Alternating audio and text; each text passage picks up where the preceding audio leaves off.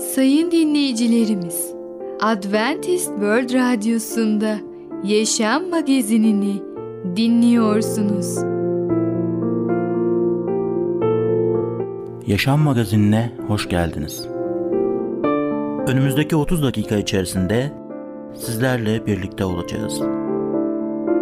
Bugünkü programımızda yer vereceğimiz konular: Keçi, önemli miyim? Zaman aşan kitap.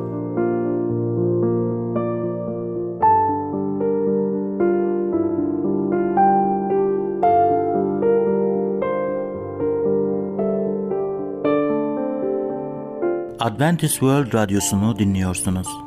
Sizi seven ve düşünen radyo kanalı. Sayın dinleyicilerimiz, bizlere ulaşmak isterseniz e-mail adresimiz radio at umuttv nokta org radio at umuttv nokta org. Bizlere WhatsApp yoluyla da ulaşabilirsiniz. WhatsApp numaramız sıfır sıfır dokuz altı bir üç yüz elli yedi dokuz yüz doksan yedi sekiz altı yedi sıfır altı sıfır sıfır dokuz altı bir üç yüz elli yedi dokuz yüz doksan yedi sekiz altı yedi sıfır altı. Şimdiki konumuz zaman aşan kitap. Başarıya giden yolu nereden öğrenebiliriz?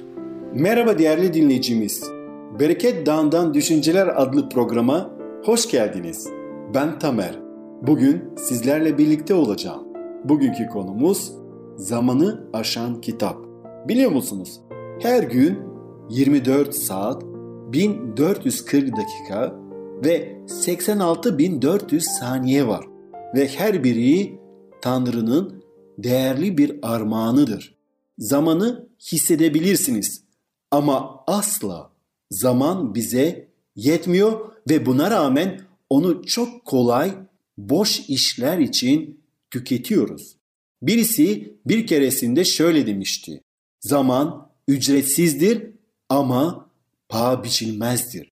Zamanın sahibi olamazsınız ancak zamanı kullanabilirsiniz. Zamanı elinizde tutamazsın ama kolayca harcayabilirsin. Bir kere zamanı kaybettikten sonra asla geri alamazsınız. Zaman daralıyor. Saniyeler gece yarısına doğru tıklayarak vurmakta. İnsan ırkı ölümcül dalışı yapmak üzere.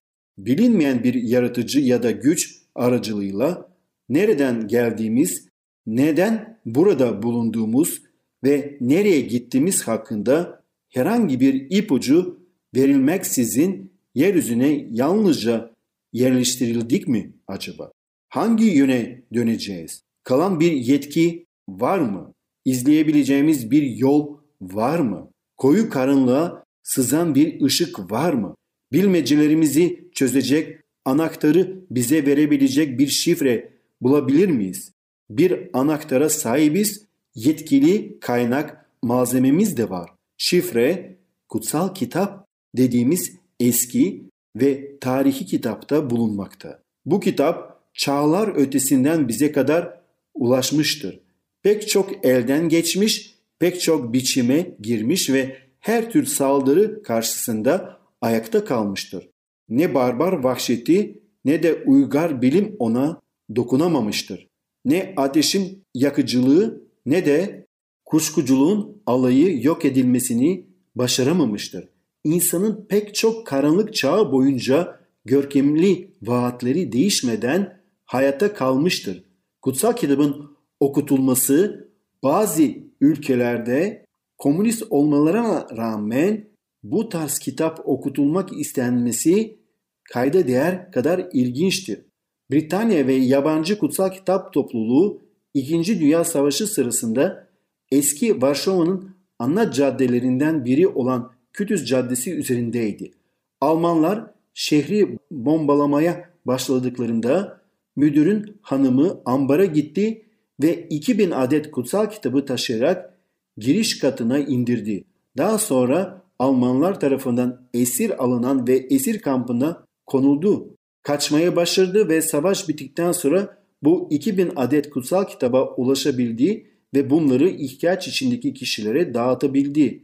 Varşova dümdüz olmuştu ama Küdüs Caddesi'ndeki Britanya ve Yabancı Kutsal Kitap Topluluğu'nun bir duvarı yıkılmadan kalmıştı. Üzerinde büyük harflerle şunlar yazılıydı: yer ve gök ortadan kalkacak ama benim sözlerim asla ortadan kalkmayacaktır. Şimdi dünya tarihinde söz sahibi olan başka bir saatte yaklaşırken bu değiştirilmez bilgelik ve ön bildiri kitabını tekrar inceleyelim. Bu özel kitabın neden ayakta kaldığını ve insanın şaşmaz iman ve ruhsal güç kaynağı olduğunu öğrenelim. Kutsal kitabı İsrail'in tarihi olarak görenler vardır. Bazıları şimdiye kadar bildirilmiş en güvenli öğretileri içerdiğini de itiraf ederler. Ancak bu itiraflar önemli olsalar da kutsal kitabın gerçek konusu olan İsa Mesih'te var olan Tanrı'nın kefaretinin öyküsüyle kıyaslandıklarında önemsizdirler. Tanrı insan için kefaret planını açıklama gibi özel bir mesajla kutsal kitabın yazılmasını sağladı. Çocuklarına sonsuza kadar geçerli yasalarını açıklamak ve onların kendilerine yönlendirilecek bilgeliğe ve yaşamda yol alırken onları avutacak büyük sevgisine sahip olabilmeleri için bu kitabın yazılmasını sağladı. Çünkü kutsal kitap olmaksızın bu dünya gerçekten rehberi ya da işaret kulesi olmayan karanlık ve korkutucu bir yer olurdu. Kutsal kitap kolayca içinde Tanrı'nın açıklaması bulunan tek kitap olarak nitelendirilir. En ilgisiz gözlemci bile kısa sürede kutsal kitaptaki köklü değişikliğin farkına varır. İnsana kurtuluş sunan tek kitap olup çıkmazlarına çözümü işaret eder. Güvensiz bir dünyadaki tek güvenliği rehberimizdir. Kutsal kitabın yazılmasının tamamlanması için on altıncı yüzyıla ihtiyaç duyulmuştur. Her biri Tanrı'nın yazıcı olarak hareket eden otuzun üzerinde bir yazarlar kadrosuna sahiptir. Çoğu kuşaklar öncesi yaşamış olan bu adamlar yalnızca düşündükleri ya da umduklarını yazmadılar. Tanrı'nın açıklamasına kanallar olarak hizmet ettiler. Tanrı'nın yönetimi altında yazdılar, aldıkları tanrısal esinleme sayesinde büyük kalıcı gerçekleri görebildiler ve bu gerçekleri başkalarının da görüp bilmeleri için yazıya döktüler. Bu on altıncı yüzyıl süresince kutsal kitabın altmış altı kitabı farklı diller konusunda ve farklı zamanlar ve farklı ülkelerde yaşayan insanlar tarafından yazıldı, ancak hepsi tek bir haberi yazdı. Tanrı her birini kendi dilinde ve kendi yaşadığı zamanda konuştu ama çağrısı her durum için temelde aynıydı. Yüce Allah herkesi tövbeye çağırıyor. Kendi lütfunu, inayetini gösteriyor ve onların günahlarını affetme konusunda bir plan hazırlıyor. Ve o plana göre Efendimiz İsa Mesih bu dünyaya geldi ve bizim için öldü. Bizim günahlarımızın affedilmesi için o bizim günahlarımızı üzerine alıp o bu suçun üzerinde taşıdı. Ve böylece kim Efendimiz İsa Mesih'e iman ederse sonsuz yaşama sahip olsun ve böylece mutlu yarınlara Yüce Allah'ın yardımıyla yürüyebilsin. Değerli dinleyicimiz, bugün zamanı aşan kitap hakkında konuştuk. Bir sonraki programda tekrar görüşmek dileğiyle, hoşça kalın.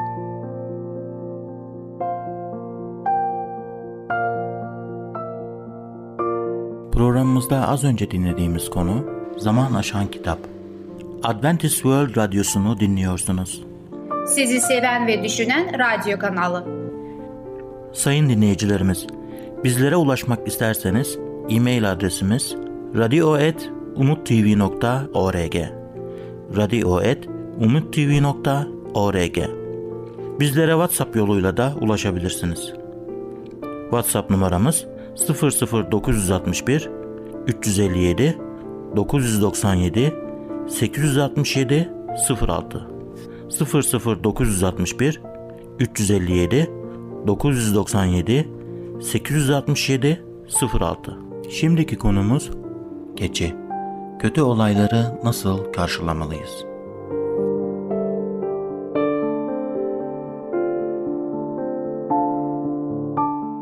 Merhaba ufaklık, ben Fidan. Çocukların Dünyası adlı programımıza hoş geldin. Bugün seninle birlikte Keçi iki adlı öykümüzü öğreneceğiz. Öyleyse başlayalım. Keçi iki. Mehmet, hani biliyorsun ya kadın, dedi. Çukurova'dan sana neler getirdiydim iki yıl önce. İki öküz parası da getirdiydim. İşler kesat diyorlar ya, yalan. İşler kesat olsa bile benim ağamın karısı Meliha ablam var orada. Bana hademeden iş verir. Ablam gibi yok Çukurova ülkesinde. Kadın ağzını açıp çift mi, tek mi laf etmeyince Mehmet de sustu. Baştan aşağı evin içinde yürüdü. Sonra kapıya kadar gitti. Sonra geri döndü. Oğlakla oynayan küçük çocuğu kucağına alıp havaya kaldırdı. Sonra usulcana oğlan yanına geri koydu. Sonra karısına doğru bir iki adım attı. Tohum çürüdüyse Allah'tandır, dedi. Ben Çukurova'ya giderim, dedi. Ne kadar para kazanırım bir gör. Ta yüreğinden, yüreği sökülürcesine bir ah çekti. Korkma gayrı, ben o zamana kadar yetiştiririm sana parayı. Komşularda da ödünç un alacak kimse yok. Milletin hepsi bizim gibi. Kadın gene aldırmadı. İşte bu tutum Mehmet'in içine dert olup kalıyordu. Mehmet kıvranıyordu. Kadınsa çenesini sağ dizine dayamış, gözlerini de ocağın küllerine dikmişti. Mehmet'in burasına gelmişti. Ters ters karısını süzdü. Sonra dayanamayıp dışarı çıktı. Kapının yanında keçi için kesilmiş yeşil dallar duruyordu. Dalların üstüne oturup belini duvara dayadı. Başı zonkluyordu. Sonra birden kalktı. Altındaki dallardan bir kucak alıp götürdü. Keçinin önüne attı. Keçi hemencecik dalların arasına başını sokup hışırtıyla yemeye başladı. Mehmet keçinin başında kala kaldı. Gözleri de doldu. Kadın ilk kez başını kaldırıp bir keçiye bir de Mehmet'e baktı. Mehmet'le göz göze geldiler. Mehmet gözlerini karısından kaçırdı. Şaşkın şaşkın bir o yanına bir bu yanına baktı. Kocaman elleri telaşlı telaşlı sallandı. İki yanına döndü. Ne yapacağını bilmez bir hali vardı. En sonunda varıp oğlakla oynayan çocuğu okşadı. Yavru, dedi. Yavru. Kadının gözleri Mehmet'in üstündeydi. Ya da Mehmet öyle sanıyordu. Mehmet koşar gibi dışarı attı kendini. Uzun, ince yüzü sararmış, kırış kırış olmuş, gözleri dışarı fırlamıştı. Kendinde olmayarak biraz daha dal kucaklayıp keçinin önüne attı. Karısıyla gene göz göze geldiler. Mehmet gözlerini gene kaçırdı. Çukurova'da kim demiş iş yok deyi. Çukurova bu. Hiç iş olmaz olur mu? Hem bana ne? Benim orada ağamın karısı var. Abla dede. Dur orada. Yüz tane ağa değer. İki gün sonra gideceğiz. Kadının başı hala dizindeydi. Durumunu hiç bozmamıştı. Yüzünde Mehmet'in söylediklerini duyduğunu gösteren hiçbir belirti yoktu. Mehmet, "Şu belimi büken unsuzluktur," dedi. "Bir aylık un olsa iş kolay." Gözlerini keçiden de bir türlü ayıramıyordu. Keçi başını dalların arasına sokmuş, dallardan boyuna yaprakları topluyordu. Keçi de ne iştahlı yiyor, sözünü ağzından kaçırdı. Kadın birden başını kaldırıp Mehmet'in yüzüne hışımla baktı. Mehmet başını eğdi. "Bir aylık unumuz olsaydı," dedi. Kadın ayağa usul usul her bir yana dökülmüşçesine kalktı. Mehmet'e bakmadan sürünür gibi dışarı çıktı. Evet ufaklık, Keçi iki adlı öykümüzü dinledin. Bazen hayatımızda zor günler olabilir. Fakat açlık için endişe etmemeliyiz. Bir sonraki programımızda tekrar görüşene kadar kendine çok iyi bak ve çocukça kal. Programımızda az önce dinlediğimiz konu Keçi. Adventist World Radyosu'nu dinliyorsunuz. Sizi seven ve düşünen radyo kanalı. Sayın dinleyicilerimiz, bizlere ulaşmak isterseniz e-mail adresimiz radio at umuttv nokta org radio at umuttv nokta org. Bizlere WhatsApp yoluyla da ulaşabilirsiniz. WhatsApp numaramız sıfır sıfır dokuz altı bir üç yüz elli yedi dokuz yüz doksan yedi sekiz yüz altmış yedi sıfır altı sıfır sıfır dokuz altı bir üç yüz elli yedi dokuz yüz doksan yedi sekiz yüz altmış yedi sıfır altı. Şimdiki konumuz önemli miyim? Allah'ın sizi değerli olduğunuzu düşünmesi, sizi gerçekten değerli olduğunuz anlamına gelmez mi? Sevgili dinleyici merhabalar. Kaderi değiştiren programa hoş geldiniz. Ben Ketrin. Bugün konumuza devam edeceğiz ve konumuzun ismi de İnsanlığın Sorunu. Önceki programımızda şunu öğrenmiştik. Adem'le Havva'ya bir görev verilmişti ve o görevi onlar yerine getirerek Allah'ın sözünden çıkmamaları gerekiyordu. Fakat onlar verilen görevi yerine getirmediler. Daha farklı şeyleri öğrenmeye meraklıydılar. Peki üçüncü bölümde birden beşe kadar okuyalım, bir bakalım neler oldu. Rab Tanrı'nın yarattığı yabani hayvanların en kurnazı yılandı. Yılan kadına, "Tanrı gerçekten bahçedeki ağaçların hiçbirinin meyvesini yemeyin dedi mi?" diye sordu. Kadın, "Bahçedeki ağaçların meyvelerinden yiyebilirsiniz," diye yanıtladı. Ama Tanrı, "Bahçenin ortasındaki ağacın meyvesini yemeyin, ona dokunmayın, yoksa ölürsünüz," dedi. Yılan, "Kesinlikle ölmezsiniz," dedi.